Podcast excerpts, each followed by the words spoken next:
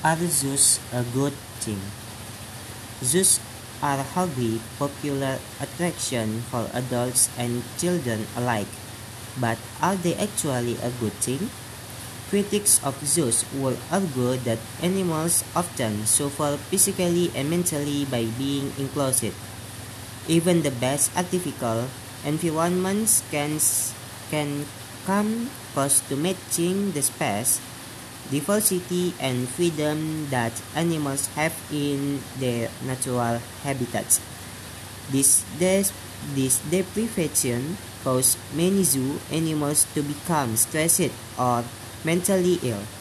Capturing animals in the wild also causes much suffering by splitting up families. Some zoos make animals behave unnaturally. For example, Marine parks often force dolphins and whales and whales to perform tricks. These mammals may die decides earlier than their relatives and some even try to commit suicide.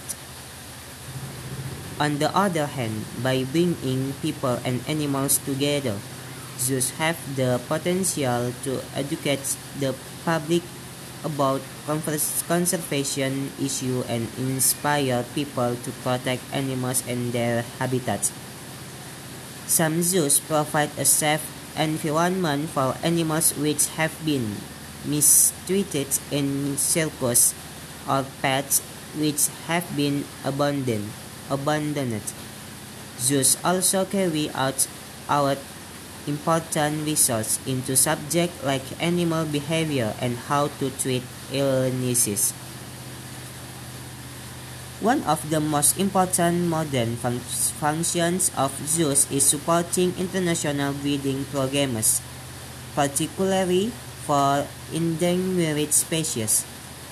In the wild, some of the rarest species, the difficulty in finding mates and breeding and they might also be threatened by poachers, loss of their habitats and predators. A good zoo will enable these species to live and breed in a secure environment. In addition, as number of some wild species drop, there is an increased danger of population becoming too genetically similar. similar. Breeding programs profit a safeguard. Zoo-bred animals can be released into the wild to increase genetic diversity. However, opponents of zoos say that the vast majority of captive breeding programs do not release animals back into the wild. Surplus animals are sold not only to other zoos but also to circuses or hunting ranches in the US or South Africa. While some people are willing to pay a lot of money for the chance to kill uh, an animal in fenced enclosure, often these animals are familiar with humans and have very little chance of escaping. So, are zoos good for animals or not? Perhaps it all depends on how well individual zoos are managed and the benefits of zoos can surely outweigh their harmful effects. However, it is understand, understandable that many people believe imprisoning animals for any reason is simply wrong.